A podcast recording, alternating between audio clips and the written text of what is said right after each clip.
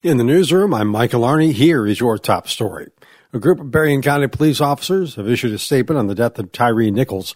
They say they're horrified and disgusted by what's been revealed about the death of Nichols with the release of police footage in Memphis, Tennessee. They say that what they have witnessed in the videos by acts of former members of the Memphis Police Department, quote, leaves each of us disgusted at the actions of those former police officers. This incident is in complete opposition to everything we stand for in law enforcement, unquote group says it supports the actions of the Memphis police chief with firing the officer seen beating Nichols. They conclude by saying, quote, We have all sworn to protect and serve the residents of our communities with professionalism and compassion. We will continue to do so. We are committed to and trained to protect human life and to treat everyone with dignity and respect, unquote. Statement is signed by law enforcement across the county, including County Sheriff Paul Bailey, Under Sheriff Chuck Heit, the chiefs of police in St. Joseph, Benton Harbor, Lincoln Township, St. Joseph Township, Benton Township, and more. Benton Harbor Mayor Marcus Muhammad was at the U.S. Capitol in Washington, D.C. Friday, attending a summit on replacing lead pipes around the country. The summit was led by Vice President Kamala Harris, who spoke about some of the factors contributing to the health crisis surrounding lead pipes. It does not take much investigation or knowledge to know that, for example, the communities where lead pipes still exist are exactly those communities that are socioeconomically low income and are invariably communities of color, poor communities. Joined by mayors and community leaders from across the country, Harris said the Biden administration has a plan to replace every lead pipe in the nation within the next 10 years. Mayor Muhammad says Benton Harbor should be a model of how that is done in real time, as more than 99% of the lead pipes there have been replaced.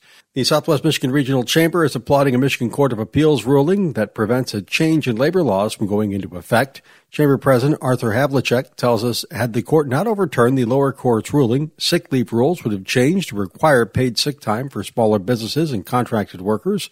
The other change would have required tipped workers to be paid the standard minimum wage. Havlicek says servers could have made less money under that. We'll know that, okay, your wage has gone up, which will drive a lot of consumers, especially now when costs are already high, to not tip as much. And it might actually result in these servers making less money than they would have had the tip credit remain in place. He says if the tip worker wage had changed, restaurants would have seen a 156% increase in cost per employee.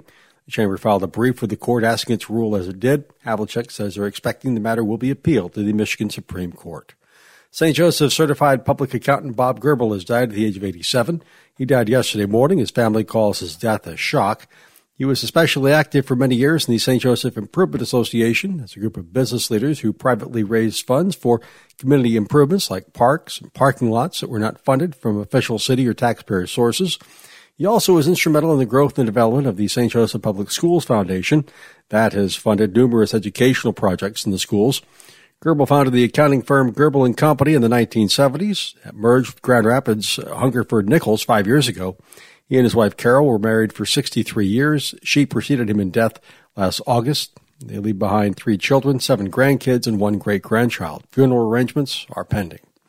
Supporters say this will mean extra money in the pockets of Michigan taxpayers as the state Senate has approved an expansion of the state's earned income tax credit on a vote of 27 to 11. West Michigan Republican Senator Thomas Albert voted no. This plan will not help average, hardworking Michigan families. I agree, lower wage earners deserve and need tax relief too. The alternative I would favor would help them and the remaining of the roughly 5 million income tax filers in Michigan each year. The Senate also approved a plan to eliminate the retirement tax on Michigan retirees who receive a pension. In the newsroom, I'm Michael Arning.